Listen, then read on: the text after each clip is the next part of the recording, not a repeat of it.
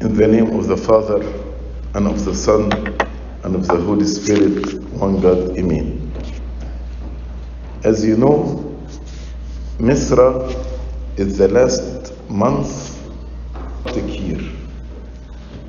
After this, there is a very short month, which is only five days or six days in the leap year.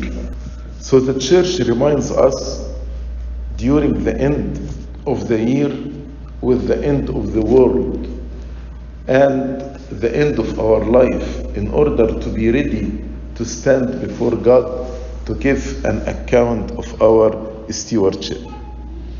So, this Sunday is the fourth Sunday in the Coptic month Misra, and next Sunday will be actually the last Sunday in the Coptic years. So, the last five Sundays in the Coptic year, the church speaks to us about how to be ready to stand before God. In the first Sunday of Misra, we heard the parable of the wicked vine dressers. When the owner sent prophets, sent at the end his son in order to reap fruits, but he did not find any fruits. So he took the steward, the vineyard from them, and gave the vineyard to other people who will give him the fruit in due season. So, in the first Sunday, the church is telling us that God will ask you to give an account of your stewardship. You received many fruits in your life. God will, uh, many talents in your life. God will ask you, how did you use your talents? Did you trade with your talents and made profits and fruits for the glory of God or not? Then the second Sunday is the calling of Levi, St. Matthew. Because after we examine ourselves, maybe many of us, we will find ourselves having no fruits. We did not actually gain any profit for the sake of the kingdom of God. So the church gives us hope. Even if you have no fruits in your life, it is not too late. God called Levi, who was a tax collector, greedy, hardened heart, selfish, and transformed him to be Saint Matthew, the evangelist. And the Lord said, I did not come to call righteous to repentance, but I came to call sinners. The whole do not need a physician, but the sick. So, in the second Sunday, the church tells us even if you find yourself you are not uh, fruitful, uh, then it is not too late. You need actually to start working with the grace of God in your spiritual life. And God, who worked in Matthew and converted him from a greedy tax collector to an evangelist and one of the twelve apostles, he can work in you. Then, last Sunday, which is the third Sunday, the church spoke to us about how to build yourself, especially by abiding to the commandment of God. And the third Sunday, and the third Sunday usually comes with the feast of Saint Mary. So, when the Lord said, Who is my mother and my brother and my, my sister, those who do the will of God. So the church is telling you if you want to be fruitful in your life, take the example of St. Mary. Do the will of God, and then you will be fruitful in your life. You will be in the family of God, his brother, his sister, or his mother, when you do the will of God. Then the last two Sundays, which is this Sunday, the fourth Sunday of Misra, and next Sunday, which comes usually during the five days of the little month, the church speaks to us about the end of the world. And today we took the account of the end of the world from the Gospel of St. Mark. Next week, you will hear the account of the end of the world from the Gospel of St. Matthew. So, the last two Sundays in the Coptic year about the end of the world. In order for the church, in order for the church to remind us that the world will end and our life will end, are you ready to stand before God? Are you ready for the eternal life or not? And nowadays, especially with the pandemic, many people are asking, is this the end of the world? Did we approach did we approach the end of the world or not? And this actually was the question of the apostles when they asked the Lord, What will be the sign when all these things will be fulfilled? And in his answer, the Lord mixed between the destruction of Jerusalem, which happened at 70 AD by Titus, the Roman uh, captain, and the end of the world. And the Lord spoke about many things.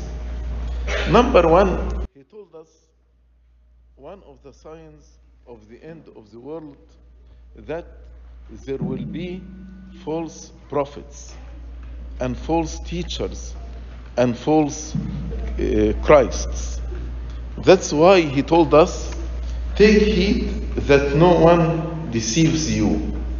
For many will come in my name, saying, I am he, and will deceive many. And then he said, Then if anyone says to you, Look, here is the Christ, or Look, he is there, do not believe it. For false Christs and false prophets will rise and show signs and wonders to deceive, if possible, even the elect. So, the first warning, the false teaching that will increase at the end of the world. And nowadays, actually, unfortunately, we find many, many false teaching, either from outside the church or even from within the church. From outside the church, we hear about people who encourage uh, homosexuality and encourage same sex marriage, who support transgenderism, who support abortion. So these are from outside the church and they are trying to normalize these things and to desensitize our children to these things, to make them uh, appear as normal. In some states, uh, now, if a child asks the teacher to deal with him, if he's a male, to deal with him as a female, or if he's a, she is a female, to deal with him as a male. Now, actually, they granted this right to the children and also they will not notify the parents with this. That's how serious it is, how the world now in the denial of the knowledge of God, and they are going against God's economy. So we need to be careful and we need to be watchful for our children. Uh, and we need actually to teach them the, the wrong doctrine and the wrong teaching and the wrong principles of life that when God actually created the world, He created Adam and Eve. He created male and female. And the normal family is male and female and uh, children. In order, actually, we need to be proactive. In order, when they go outside and they hear this wrong and false teaching, they know it is false and they will not accept it. Also, from within the church, we hear many uh, people who are t- teaching wrong doctrine. Uh, for example, people are teaching there is no punishment, and they are against the, uh, that our Lord Jesus Christ died on the cross and carried our punishment and paid the debt. Although the Lord said about himself, he will give himself as ransom for many. Many people are against the original sin from inside the church. Many people are against the teaching of the Lord regarding divorce. Many people are against the teaching of the Lord regarding, regarding uh, abortion. And many people now they claim there are um, mistakes in the scripture and in the Bible. And, and they teach this. So be careful. This is a sign of the end of the world. The Lord told us be careful, be watchful. At the end, people actually, false Christ and false prophets will rise and will show signs and wonders to deceive, if possible, even the elect. So, even if these false teachers performed signs and miracles, don't believe them. Again, even if these false teachers performed signs and miracles, do not believe them because they can do it through the power of the devil. Number two, actually, the second sign the Lord told us, and when you hear of wars and rumors of wars, do not be troubled, for such things must happen, but the end is not yet. For nation will rise against nation, kingdom against kingdom. There will be earthquakes in various places, and there will be famines and troubles. So the Lord told us at the end there will be wars, there will be earthquakes, there will be famines and troubles, there will be pandemics. And by the way, I want all of you to pray because there is a hurricane category 4 Ida will, will hit Louisiana today. So we pray for the safety of the people in, in Louisiana. May, may the Lord protect them. So we need to be careful. When all this happens around us, as the Lord told us, the end is not yet. These are the beginnings of sorrows. These are the beginning of sorrows. Don't let these things shake your faith, but be strong in your faith. Be strong in your faith.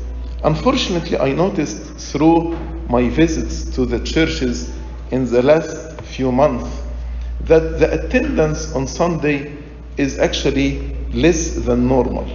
I don't know why. Maybe people are scared because of the pandemic. Maybe, maybe people got used not to go to church on Sunday.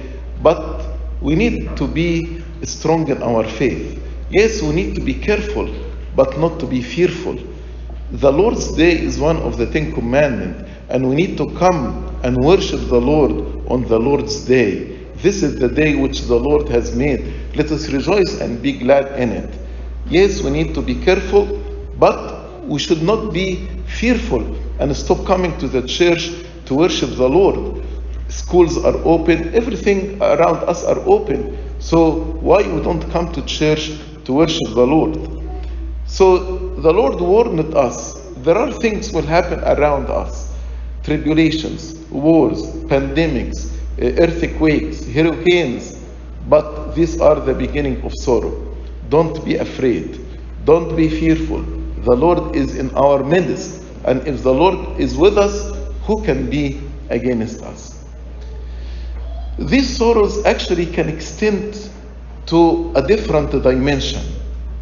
As the Lord told us, watch for yourself, for they will deliver you up to councils and you will be beaten in the synagogues, and you will be brought before rulers and kings for my sake, for a testimony of them. So, these sorrows can take a different dimension, which is persecution. And the children of God can be persecuted for standing against false teaching. We can be persecuted because we stand against homosexuality. We can be persecuted because we stand against transgenderism. We can be persecuted because we defend the truth, the truth that we received from God. We will be persecuted for these things, but don't be shaken. Be strong. The Lord told us, watch out for yourself, for they will deliver you up to councils. Even you can be persecuted from within the family. As he, he said, the brother will betray brother to death, and a father his child. Children will rise up against parents and cause them to be put to death. And you will be hated by all men for my name's sake. And this is the time actually when you say the truth, you will be hated by people. But the Lord beforehand told us, You will be hated by all men for my name's sake.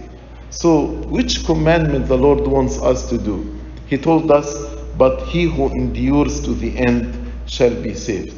Just endure to the end. Be patient. Be strong in the Lord. Don't get fearful, but have trust and confidence that the Lord, as He delivered many, many people, He also will deliver you. And the Lord assured us when they bring you before synagogues, don't worry or even premeditate what you will say. But whatever is given you in that hour, speak that. For it is not you who speak, but the Holy Spirit. So we know that the Holy Spirit will be with us. We know that the Holy Spirit will speak on our mouth. We know that the Holy Spirit will guide us and enlighten our mind. So we should not be afraid, even when they bring us before synagogues or magistrates, but we should use actually this opportunity as occasion for testimony to bear witness for Christ. And the last point I like to speak about the abomination of desolation. Abomination of desolation is spoken of by Daniel the prophet. What is the abomination of desolation? Desolation means destruction. Abomination means something Eh, hated by God, something unacceptable to God. That's the word abomination means. So, when you see this abomination, you should know that the desolation, the destruction will happen. Abomination is something unclean, something ungodly. You will see it in a holy place.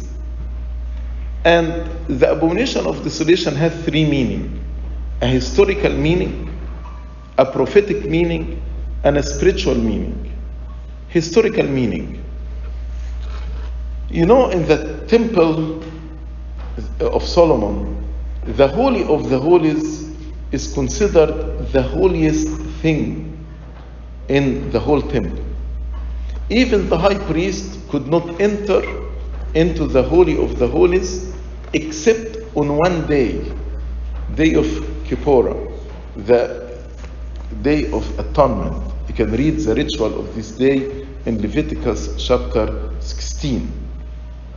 So Titus, the Roman captain, entered into the Holy of the Holies with his horse and with his soldiers and start to burn the temple of Solomon.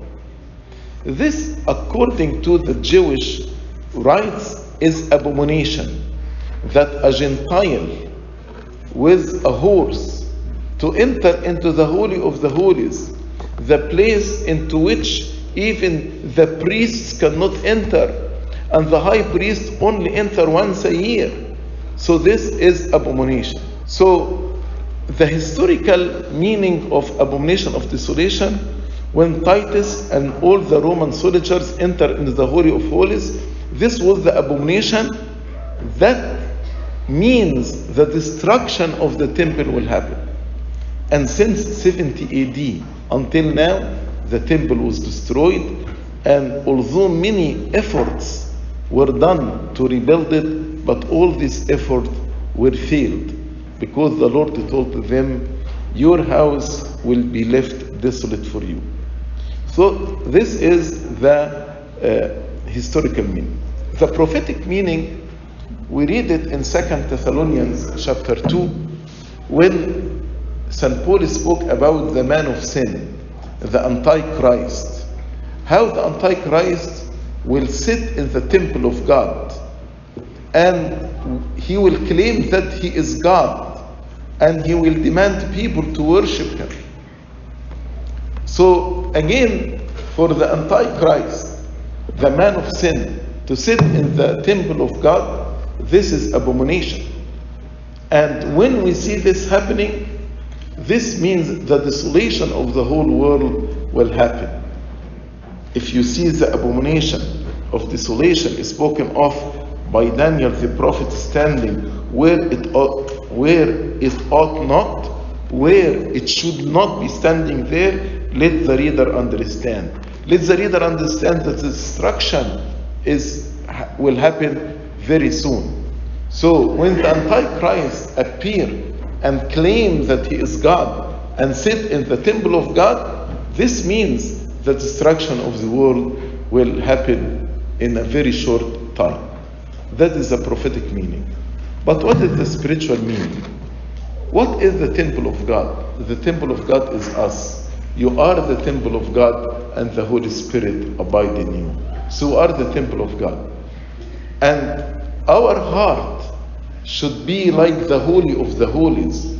Our heart should not carry any abomination. But if there is any abomination enters out my heart, like love of money, like love of pleasures, like love of pride, when these things enter my heart and dwell in my heart, this is abomination.